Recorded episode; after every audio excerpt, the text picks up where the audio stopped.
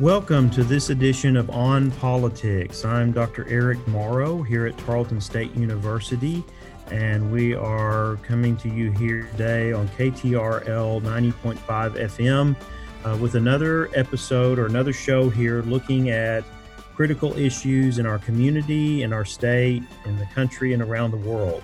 As you know, each week our focus on this program uh, is to look at what is happening in terms of government, in terms of uh, and in terms of, of the issues that are around us uh, that are related to government and policy, and really try to go more in depth uh, with uh, special interviews as well as uh, posting articles on our Facebook page. Uh, as well as sharing commentary on some of the critical issues that are happening around us. And so, uh, as many of you know, we, for a number of weeks, uh, if you've been listening, uh, we've had a number of episodes where we have interviewed uh, different uh, professionals, uh, different leaders in our community, in our region, to look at the impact of this current COVID 19 crisis on everything from public schools to economics to our state political parties and preparing for elections. Uh, we've looked at in public health. I mean, we've looked at so much on this and really trying to see some of the just challenging aspects and what is, has been happening in relationship to this uh, to this pandemic. If you want to listen to those interviews, uh, you can go to SoundCloud. You can look up on politics uh, with Eric Morrow, and you can download or listen to previous episodes uh, of our show. Uh, you can also download those where you get your podcasts. So today we are kind of back in Stephenville. We've been uh, uh, uh around uh, uh, the state. A few weeks ago, we interviewed, or over two weeks, we interviewed both chairs of the Republican Party of Texas and the Democratic Party. last week, we had Dr. Inazu from Washington University in St. Louis talking about First Amendment issues. So this week, we are back in Stephenville. And Stephenville is the, the home and the main campus of Tarleton State University. So that is uh, uh, why this is not just accessible, but also very critical to us uh, in terms of our relationship uh, with all of you, our listeners, both here in Stephenville and throughout the region. And I'm very pleased today to welcome uh, Julie Danley, uh, who is directs the Chamber of Commerce here in Stephenville and uh, she comes to us with uh, not just uh, that experience uh, in, in, in recent years in uh, working with the chamber and, and leading uh, the efforts of the chamber, which we'll talk about here in a moment. but she is also attended Tarleton State, participated on the rodeo team in barrel racing and breakaway roping. I'd, I'd like to know the skill sets there that might actually help you in what you're doing now. I'm sure there's some things that apply uh, but she received her Bachelor of Science in Speech Communications and her MBA in Management. Uh, has been recognized as an outstanding graduate from the College of Education and Fine Arts and was honored by the university as an outstanding young alumnus by the Tarleton Alumni Association in 2007. So she's had other experiences, including being executive director of the Tri County Agribusiness Association for seven years before taking on her current role as president and CEO of the Stephenville Chamber of Commerce. So, welcome. Glad to have you with us today. Well, thank you so much, Dr. Morrow. Glad to be here. Uh, so we're, we're going to jump right in here with uh, uh, talking about the chamber and what you do, and I think this is very critical uh, to remind our listeners what the Chamber of Commerce does, what its its primary mission, and and how uh, it works uh, on behalf of both our community, but but especially in relation to our businesses right here in Stephenville. Definitely, and and you know our kind of tagline, if you will, is the Stephenville Chamber of Commerce has been serving as the voice of business since 1911. So an organization that was formed over a hundred years ago, and and as a nonprofit, we are a, a member funded organization and, and our goal is to unify and advance um, interests in our community that support business, that improve the quality of life, um, that enhance growth, and that provide a, a, positive atmosphere for people to live and work and play. And so there's a, a lot of ways that we um, go about meeting meeting that mission or, or helping to support that. Um, but certainly providing resources and resources to everything from our visitors to our residents, our businesses, our nonprofits, um, to help them be more successful and to help them serve their um, certain niche area um, better and, and more effectively. Well, that, I think that's critical in understanding the role that that chambers of commerce uh, have all across our country, but right here in our own community is that that it, it, it is that a more much more inclusive role when we think about so many different facets of our community life some of which we we kind of take for granted that that oh we have this and we can experience that and we can enjoy this uh, but it takes a lot of work uh, to ensure the vi- long-term viability uh, of, of many of those resources. How in in, in your time in in this role have you seen uh, some of that change uh, for the, really for the better in terms of the quality of life and and what what aspects that that this work has contributed to right here in Stephenville.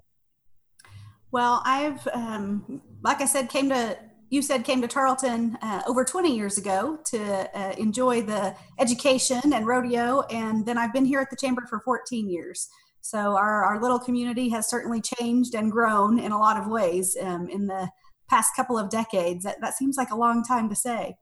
Um, but you know, technology has changed, and and for us in our mm-hmm. communication, that's probably been one of the biggest things is that we have more avenues to help share information with people and help them know what the community has to offer. And so I, I, I certainly think that's one of the biggest um, changes in the last uh, few years is the, the communication avenues and, and how to reach people um, and also the mm-hmm. unique businesses that we have investing in the area and and that are that are offering different things and and you know the entrepreneurial spirit is alive and well um, even in challenging times and and that's that's made a difference in in people enjoying Stephenville. Right, we we talked about that uh, uh, several uh, weeks ago uh, when uh, we were visiting with other other community leaders in the fact here we are in the midst of this crisis and yet you see development you see activity you see things happening that show that that uh, Stephenville's uh, thriving in, in, in many ways, and that there are things that just continue to move forward, even even in this very difficult time. And and really speaking of that, uh, how ha- have you seen uh, the focus of what you're doing, or, or maybe it's not so much that it's shifted as, as it's it's been augmented. Here we are in un, unprecedented times. I mean, this is just. Uh, I'm a, I'm a student of history. I teach uh, political science. Uh, uh, I've I'm more of an interdisciplinarian, so history is just an area that I that I love. But you look back on this, and in modern times, just something that has this level of impact and has it so broad uh, is unprecedented. And so uh, we've seen so many aspects of our lives and, and our community uh, impacted. Where where has that kind of shifted or or, uh, or uh, changed some of the things that you're doing and where your focus is at the moment? Well, certainly we have had to adapt and adjust and quickly to, to support our, our community and our businesses. You know, we priority for us is always connecting people to resources to improve their life, whether that's, you know, like I said, a visitor, a resident, a business. But um, in the before this pandemic, if you will, um, some of those were connecting people to networking and to events and to mixers and to um, presentations and opportunities mm-hmm. to meet people. A lot of that in person, as well as still a lot of um, digital and, and in um, print resources.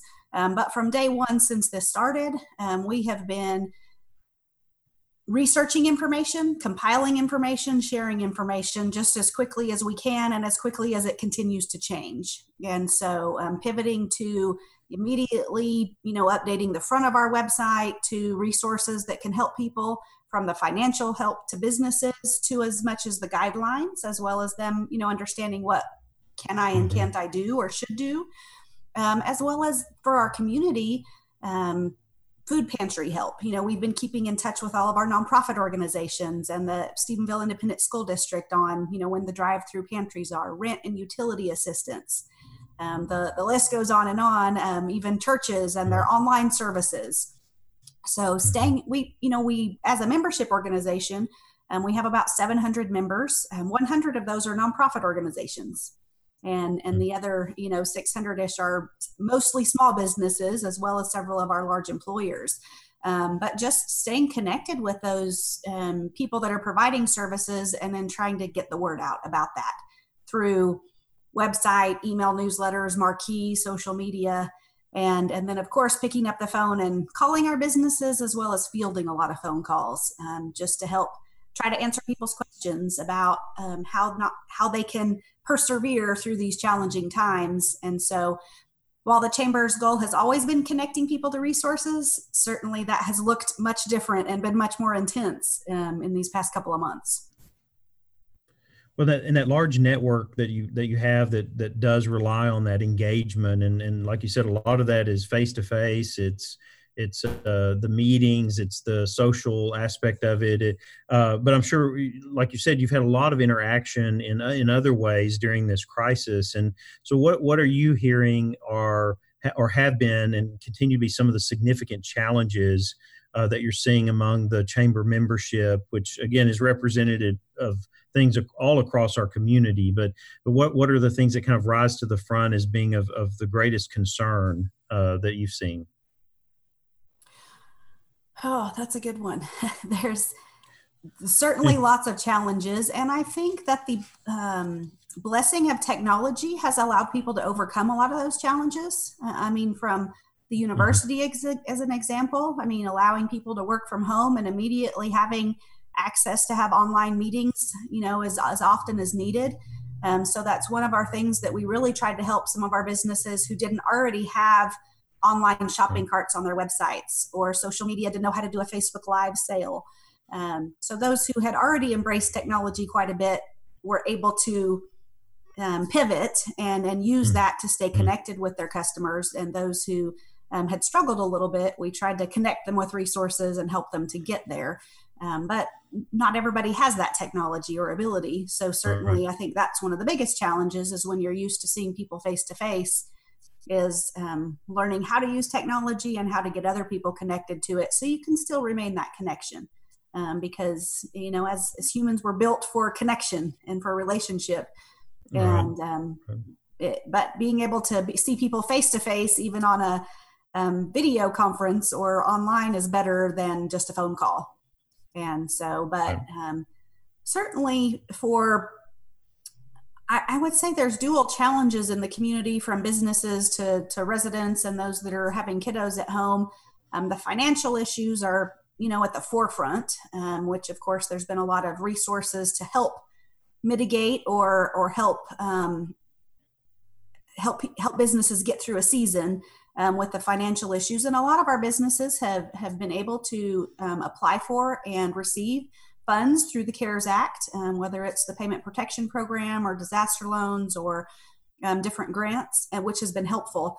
Um, but I do think the bigger challenge than just the uh, financial impact for our community as a whole has been the difference in the way we relate to each other. You know, the kids not in school, um, working at home while your kids are in another room, um, just the you know, we have an ambassador group and we have a leadership Stephenville group, and each of those meet monthly. And so we've been meeting online, and it's just been interesting to hear how everybody's got a little bit of different situation, um, depending on what their role at their business is and how they're able to adapt to do that from home efficiently, or whether they're mm-hmm. ready to get back in the office um, so they have the the setting that they're used to. So certainly lots of challenges, but I think it's been very encouraging for me to see how everybody had to take a little deep breath at first and say, oh my, and then just, you know, just said, okay, we're going to get through this. You know, our school district and teachers and administration have just been amazing, the university,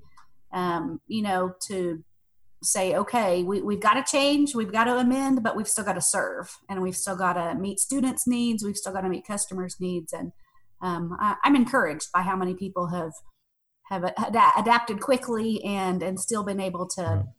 keep people connected and provide service to them. On the the what you'd said about uh, uh, assisting uh, members with technology.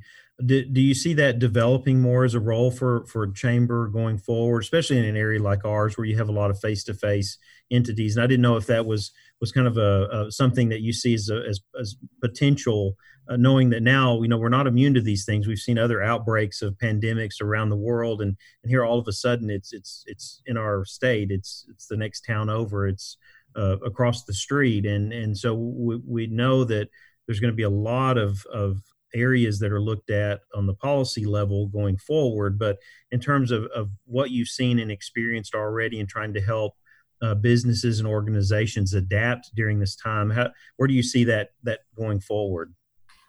I definitely see that that's going to be an increasingly more important role um, to help help businesses to learn new technology and technology is constantly changing and so that's going to be a constant how to you know figure out there's a new technology that's better in, in, ways to do that but i think a lot of people are going to see the benefit of some of the technology and the online connection and going to even when things are back to being able to be in person 100% mm hmm they're still going to utilize those tools because they realize that even even when we could drive across town to a meeting you know we could have one in a different setting and still be fairly effective. So i think it's certainly opened people's eyes to things that they maybe had kept putting back utilizing because they were just too busy and didn't have time to figure it out and it forced them to figure it out. And now the strategy of how do i implement this in more ways moving forward and to stay efficient is is something we're gonna we're gonna do. And you know we are not the experts on everything but we like to think that we know a lot of people. And so um, some of tarleton's professors are ones that we have referred people to um, from marketing to websites to technology um, from different colleges. Of course bill leverton i know you'd had him on before with the small business development center um, has been a great resource. So um, knowing knowing who the different people in the community are that have that um, talent and that are keeping abreast of the changing technology and um, helping businesses to implement it is is uh, will be a never ending role that that will continue to be at the forefront.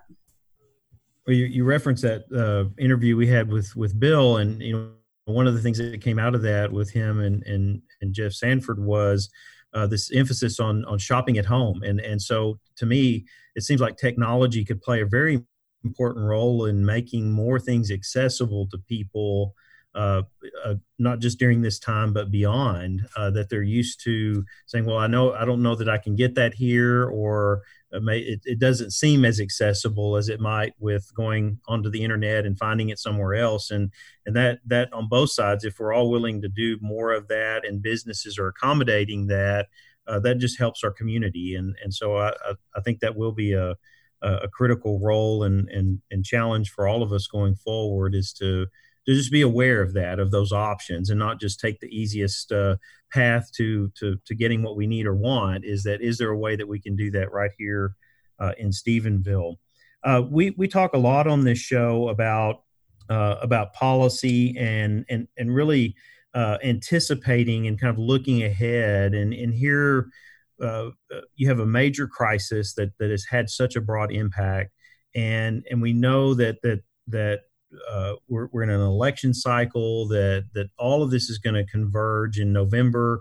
That we'll see some some policy uh, changes, and, and we just don't know what direction uh, as we move through that election cycle uh, and and into the years ahead. I mean, I I'm I was working in New York City uh, when at 9 11 happened and was a part of some of the planning and, and uh, redevelopment and, and uh, recovery in certain areas. And, and so that this began within weeks. After that event, you had uh, leaders, community leaders, and, and state and national officials coming together to talk about uh, okay, what do we do now? And of course, on the federal level, we saw a whole new Department of Government, Homeland Security. Uh, I think we're going to see uh, uh, maybe even equal or greater response uh, post pandemic in terms of, uh, of, of, policy development that is focused on how do we adapt and, and deal with this. Uh, so that's on the ma- macro level. Let's bring it down here to, to, to Stephenville um, and, and and just in terms of your work, a lot of what you do uh, is impacted by the decisions that government makes at the at the local, state, and even the federal level. Uh, where do you where do you see this going in terms of the preparedness uh, for for government at, at any level like that? Uh, in in relation to the kinds of programs and, and resources that you're able to to access and then to help uh, organizations and businesses here in the community. I, I, would assume some of those discussions are already going on. I just I think part of it is just thinking about well, what's what's tomorrow look like when we we're going going through a crisis like we are. Definitely, and and that's a it's a complex question with complex answer for sure. Sure, And right. One of the yes. things that we try to do is stay in touch as much as possible with our our city staff, our city council, our county commissioners. Um, I have their cell phones. Um, we talk at all hours, um, keeping up to date on what's going on. They have a lot of challenging decisions to make, and and lots of um, um, pros and cons of all of the um, impact of those decisions. Um, You know, Mhm. I think one of the the biggest challenges in you know something that maybe they implement and how it affects diff- businesses differently is that so many businesses are under industry regulations. You know, whether it's a restaurant or whether the you know all of the salons are under the TDLR and they you know they put out things that they're already having to do and and so I think a lot of those industry groups from the dental association to the salons to those i think a lot of those groups are going to be updating their policies um, based on this as far as you know if you have a license to practice a certain um, whatever especially in any of those healthcare or customer service personal service type things i think a lot of those industry groups that you get your licensing or training or certifications under are, are going to be looking intently at their policies. And and you know i think it, it depends on the um, attitude and atmosphere of the government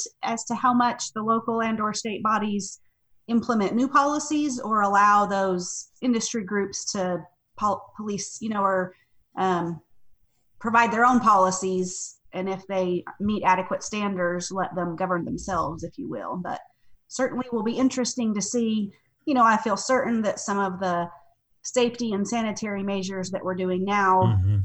will will continue. You know, there's some that will be temporary, and there's others that industry groups will say, well, this is something that we may just have to keep um, as as a guideline or a um, cost of doing business just to you know tie it into a cost of doing business and know we're going to keep keep it going forward but will certainly be interesting to see um, how how widely that impacts um, different and i think it will affect different um, different types of businesses differently in the days to come. Mhm. Well, so so that brings in that area, and you, and you you mentioned this in terms of public health and public safety, uh, which uh, you know in, in Texas, I, I, I teach Texas government and have been a, a student myself of how you know all this works in terms of politics and, and economics, and we're we're a very uh, pro economy, pro job creation type of state.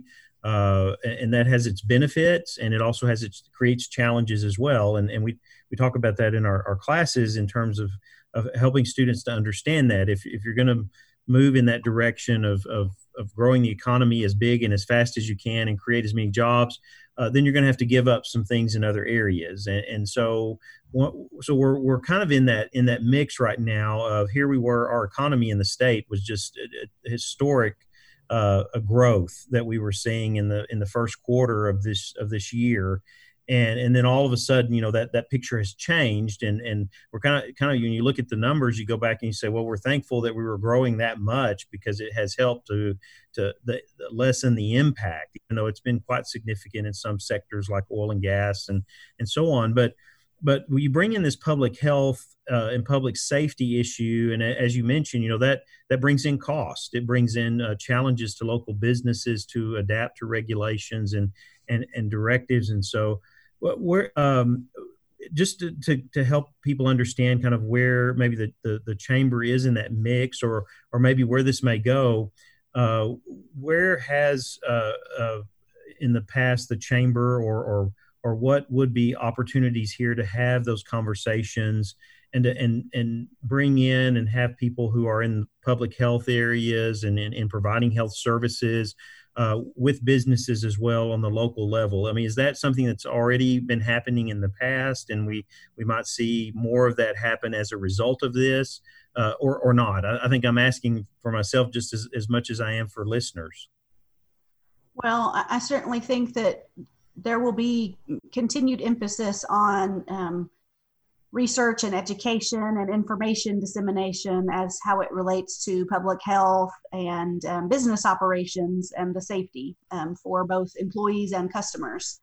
Um, certainly through this from the beginning of when things were shutting down as to when things are opening even more um, with the new guidelines, um, we've been doing our best to to connect people to the specific roles for their type of business, um, to their area, mm-hmm. um, and and help answer their questions as well as connect them to resources. And as far as the cost for businesses, you know, signage. Um, so I know that we have several sign companies in town that were, um, you know, trying to help with discounted costs and mm-hmm. helping people to and helping to um, have a quick turnaround in whether it's you know a little sign by the door or a big signage out by the road to help um, customers know what the new expectations were um, or safety guidelines. I know you mentioned you had Jeff with the Economic Development Authority on um, earlier, and they um, economic development used a little bit of their funding to get a hold of sanitizer, and so they have gallons of mm-hmm. hand sanitizer that was made from a brewing company down the road in Brownwood um, they're giving to businesses at no charge um, to help them mm. have um, that to have on hand to help keep their you know traffic coming in and out safe.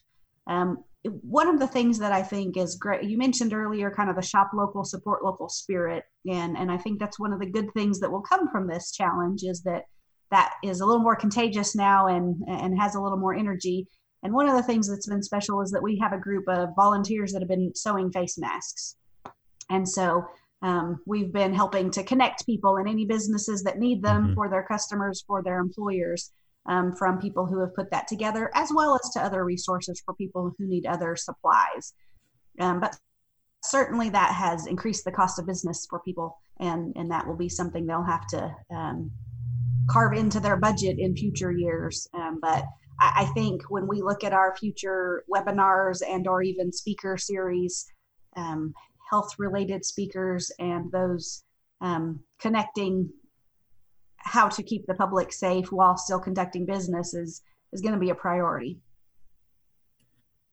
Well, for for you in the in the chamber and, and, and looking ahead as well. So you know we're all anxious. I mean we're, we're working with students and faculty here, and, and of course it's going to be a, a new normal in the fall, and hopefully we'll get back to being able to do some of the things that we we've done in uh, in the past and the way that we did them. But talking about the chamber and, and all the networking and the engagement that you do, uh, what what do you see in the months ahead? Uh, I, I, know a lot of this is conditional. We we talk that way around here. Well, we're gonna we're gonna overplan and hope that maybe we don't have to put all that into place, but we've got to be prepared because we just don't know uh, the direction that this is going. We've seen that with state officials as well, where it's this balancing act of, of how do we respond to uh, the direction that the virus goes and where it is, as well as trying to re- uh, reopen the state and get the economy going. I know you've got to be thinking of that as the as the president and CEO of the Chamber of Commerce.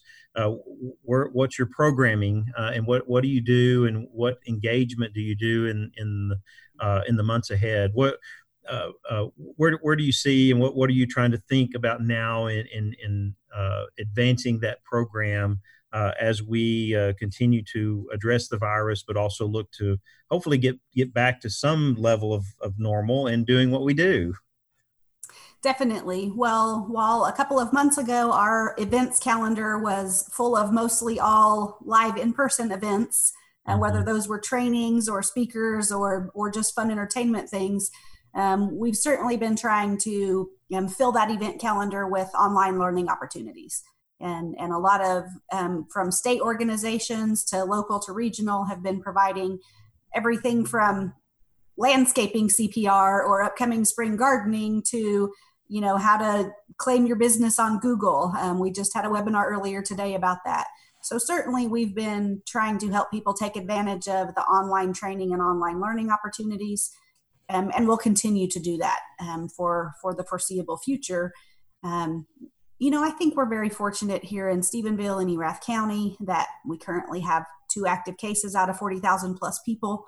Um, we're a little removed from from the higher population areas, and so um, we have not been as as drastically affected as others.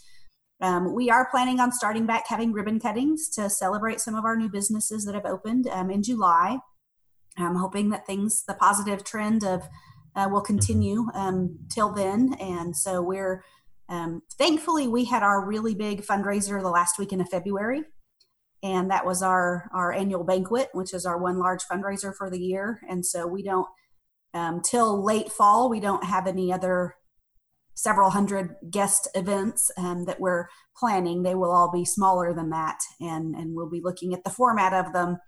Um, ribbon cuttings, keeping people more outdoors um, for even the speaking, you know, instead of all being in a, in inside, and and just um, constantly analyzing that as as as the days move forward. But um, we we have a great board of directors. You know, the chamber is a nonprofit who's guided by um, leaders in the community that are business owners, that are in healthcare, um, that are in industry. And so we're constantly having those conversations about what, what does tomorrow look like and what does next next year look like and, and how do we continually adapt and, and provide both the information and the connection um, that our, our community needs to, to not just um, survive but to thrive.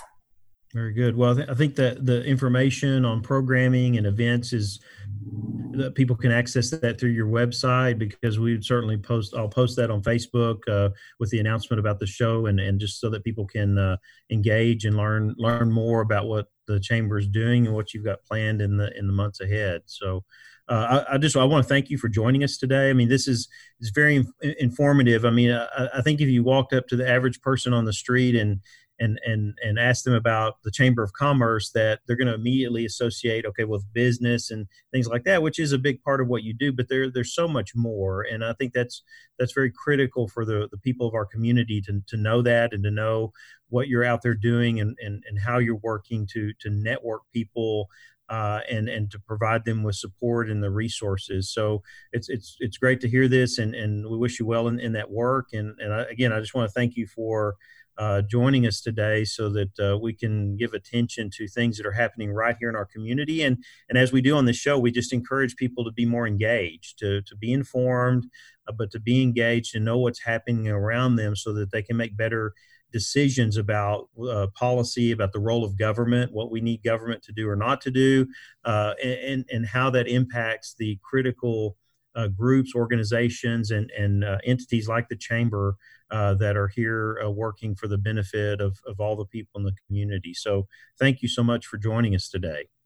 Well, thank you very much, Dr. Morrow, for having me. I, I appreciate the, the effort that you go to to um, have candid conversations and respectful ones with people about about the issues and how they impact people. And and that's um, you know we have a, a, a, very diverse economy and membership. And um, our our goal is like you said to help encourage conversation about how people can work together and how a synergy can can help people to be more successful. So thank you for having me. Um, our website is stephenvilletexas.org and um, there's a lot of resources about about the community that people can find there if they're looking for something to do or somebody to get connected to well, we will definitely provide a link to that. And we're going to take a short break, uh, but we'll be back in a moment with more on politics. Ever find yourself wishing you didn't have to miss your favorite radio show? Well, wish no more because KTRL 90.5 FM is now streaming online. Tune in to catch your favorite broadcasts and shows live right at home from your computer or mobile device. To listen, please visit tarletonradio.com or click Listen Live at ktrl.fm. Hello, I'm Janice Horrock, and my radio home is KTRL 90.5 FM for news. From Feature Story News in London, I'm Ollie Barrett. Sports. Touchdown, Tarleton Texans! Jazz and classical music.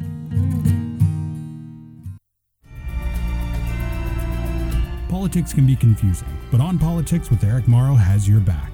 Follow the show on Facebook. Search On Politics with Eric Morrow to stay up to date with the show and all the sources to follow right along. Welcome back to On Politics. We're glad you've joined us today right here on KTRL FM 90.5. We want to thank Julie Danley again, the uh, president and CEO of the Stephenville Chamber of Commerce, for joining us in the first part of the show for that uh, engaging interview on the work of the chamber, on how they've responded during this crisis. And we're going to be bringing more interviews like that to you here, our local listeners, as well as those throughout the region, uh, as we navigate a very challenging and unprecedented times that we're having now. And especially as we look to the summer and into the fall, where uh, there are a lot of questions left to be answered about how all this is going to work. Our schools, our communities, businesses, churches.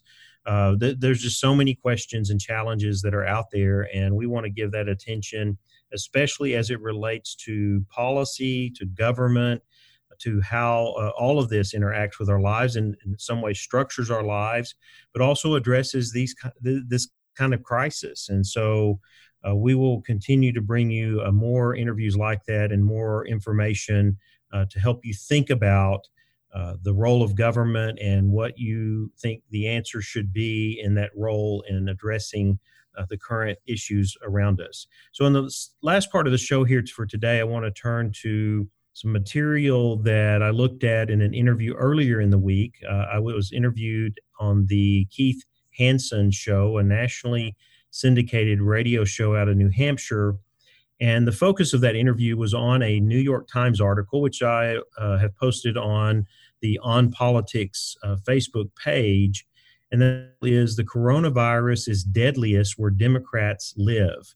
And so the purpose or focus of this interview was to try to dig into this a little bit and understand it, uh, not just where the about the data. I mean, what what does this tell us in, in, in the data, but also how this plays out in the political arena as well, because it's one thing to look at the numbers and to look at the actual cases and, and deaths as we have just recently passed the 100,000 mark. It's just uh, un- unbelievable to see how this thing continues to develop and the challenges it has created and the impact that it has had.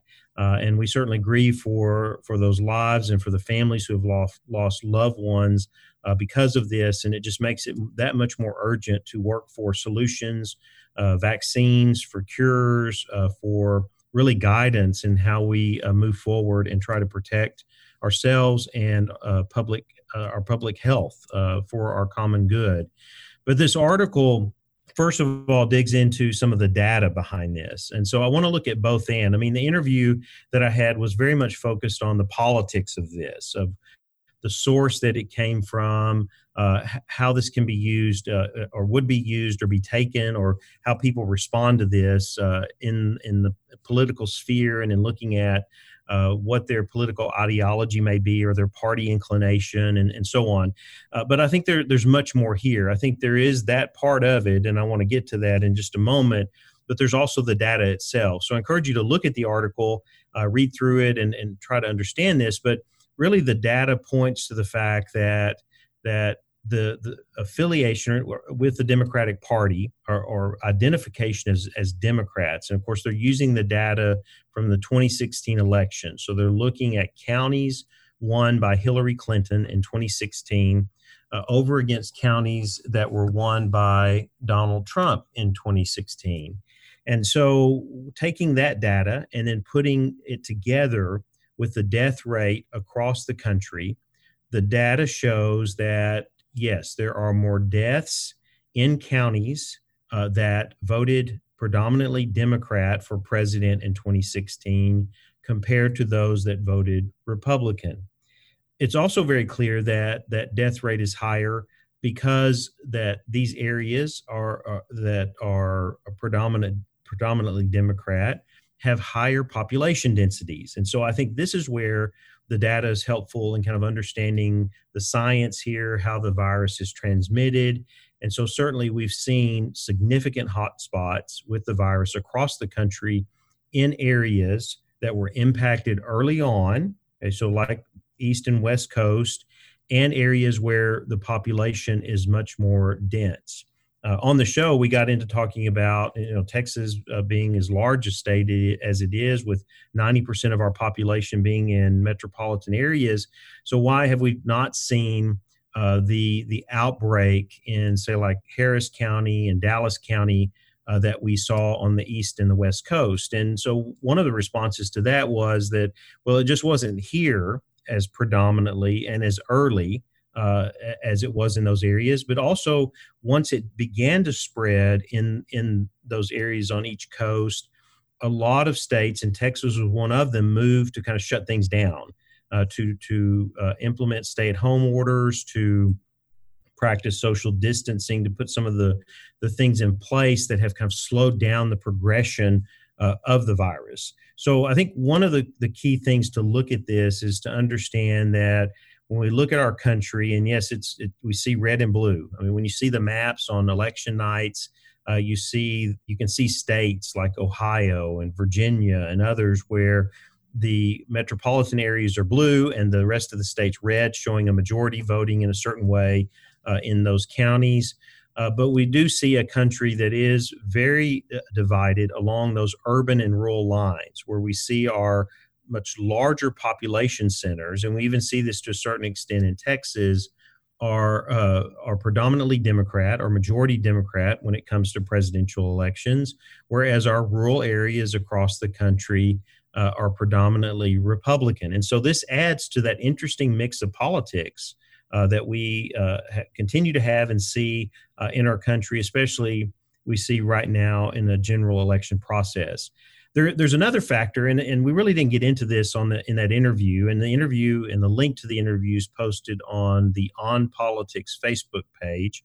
So I uh, encourage you to like us and to listen to that that full interview. But one area that we did not get into that we've actually highlighted on this show in a previous episode is that in the uh, uh, in areas where there are larger minority populations that the the virus has been uh, more predominant in, in, terms of spreading uh, death rates higher in certain areas among Latinos, African Americans, and in my work in studying Texas government and looking at our, our state it, it, itself, when we talk about public health, uh, this goes to uh, not just as about population density, because you can see this in rural areas as well.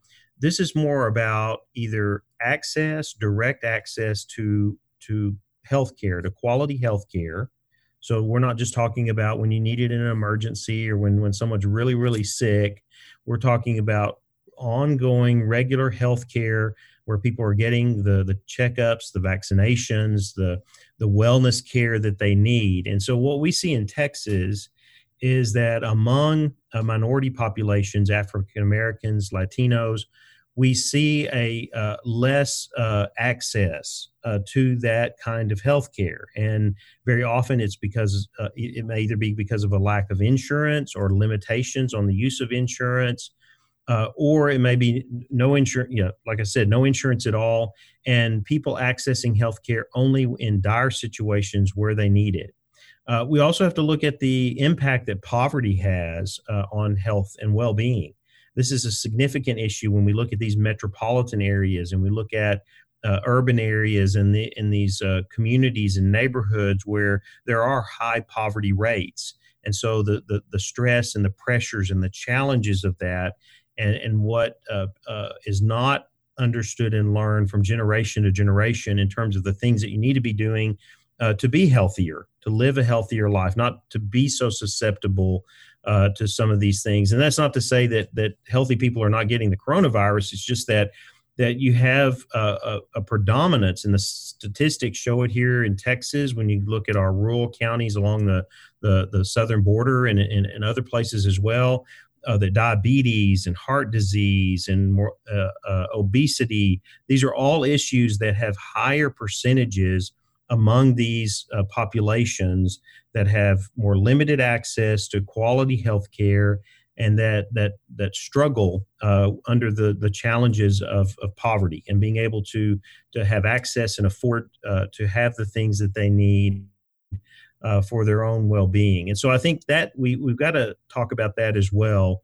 in addition to population density, because what we do see also among these populations, you, you have a higher percentage of Latinos and African Americans that identify uh, with the Democratic Party. And so I think this is another factor. The article alludes to this, it talks about it in, in a few ways. Uh, but I think in putting that together with population density, helps us really look at the, at the data and understand why this is the case. Uh, now, the, the question was raised: is is this uh, death rate, higher death rate among areas that predominantly voted Democrat in 2016 uh, rather than Republican related to uh, policy? Uh, well, my first response to that was, well, well, no, it's not related to the fact that you can directly connect uh, policies uh, to deaths. Okay, that because these people are living in these areas and because of a party agenda or focus, that that then it's going to result in, in more death. I mean, that that's where we move into that kind of political realm of saying, well, how do I take this data and use it to my political benefit? How do I to, how do I engage the, my base and the and the how do I engage even in broadening that base by telling people, well, look, if you if you vote this way, this is the outcome. Uh, I think where it connects with policy. So I think my answer was was right in that regard. I think it was wrong in the sense that there are policies that can contribute to this, uh, because policy is what often uh, is is focused on or can be should be focused on public health on how do we get quality health care uh, to as many people as possible? How do we address poverty issues? And so how to the extent that we're trying to address some of those issues uh, and, and we're not able to do so that certainly has an effect on this. On the other side of it as we've talked about many times on this show we've got to look at where this is going and that's been some of my questions that I've asked over the weeks to our uh, to those that we've interviewed is where they see this going and what areas of policy might be impacted more than others because of the current pandemic. And I think that's where uh, this very much gets into the political realm because as we're going forward, as we look at the economic impact, the public health impact, educational impact, uh, as we see so many uh, aspects of this that that are going to need to be addressed in the weeks and months and years ahead that then it becomes very political because then you're looking at uh, a presidential election coming up. Uh, this is a, a, national crisis. It's a worldwide crisis but uh, on the national level it is going to consume uh, the focus of federal government uh, for months and years to come. And I'm just saying this looking back at 9 11 and what happened in the years after that. And that was uh, certainly had a worldwide impact, but it, it, at least the, the, the direct effect of it was the event on that day and in those areas where those those horrific tragedies happen. Here we have something that has just impacted people all across the nation directly.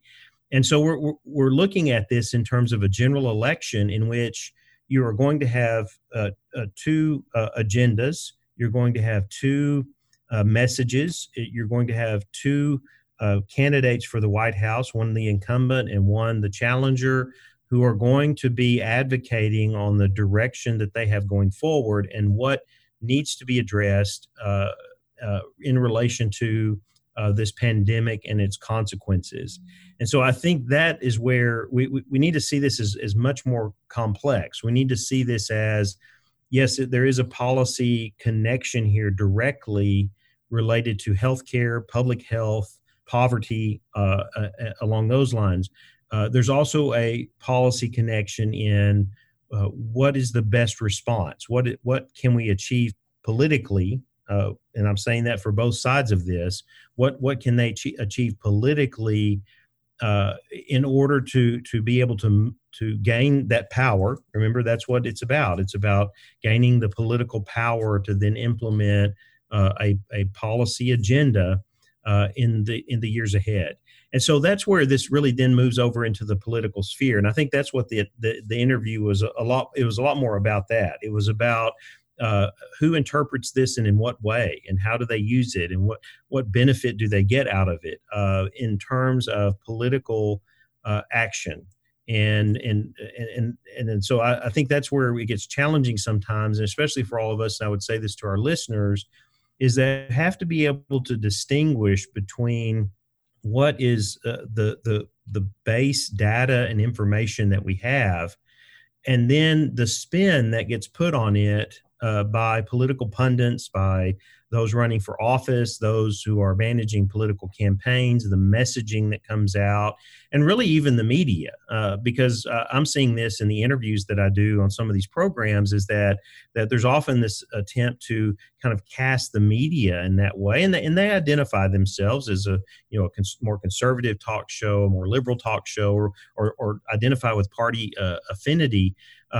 But we've got to be careful about that kind of messaging because when we when we really kind of blend all that together and the data and the spin that are put on it becomes our picture of reality uh, that that becomes very challenging uh, because then we're not we're not really any longer thinking for ourselves. We're we're letting someone else interpret data and then tell us, okay, here's how you should think about this. Uh, we we need to be able to move beyond that and see that that there are very uh, strong political motivations here. And I think that's what a, a, lot of what we see in social media and other places is that the political motivations are we want to win elections. We want to get in power so that we can drive our policy agenda uh, forward. And to do that, you have to you have to win. You have to win votes. You've got to get people to to vote and elect the people in your party uh, to office, uh, and you have to win a majority. Uh, and so that becomes very, very critical. And, and we're going to see more of this. I think in this very hotly contested, uh, very contentious political environment we have, we're just going to see more and more of that, not to mention possibly the outside actors, as we saw in the 2016 election, of trying to incite more of that political animosity. And we have to be able to kind of move, look at the data and say, okay, what's actually really going on here? Uh, is this what it, it, it says it is? Is this more about how all of this is constructed when we look at uh, where the coronavirus has been deadliest? Uh, do we, we, we look seriously at the very complex issues related to that?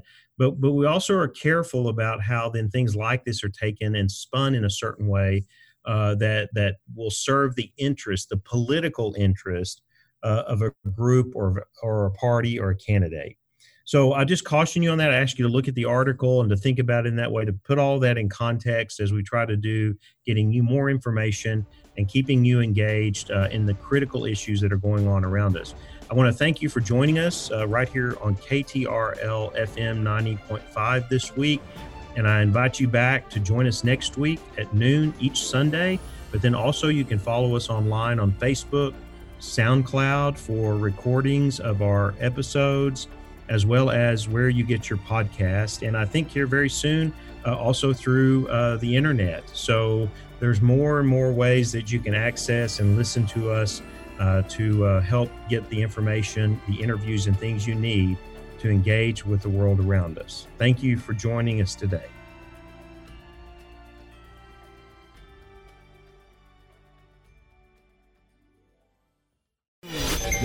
Has been a Tarleton Radio Network podcast with production from AJ Heyer and Taylor Welch. Find more great shows by searching Tarleton Radio Network wherever you get your podcasts.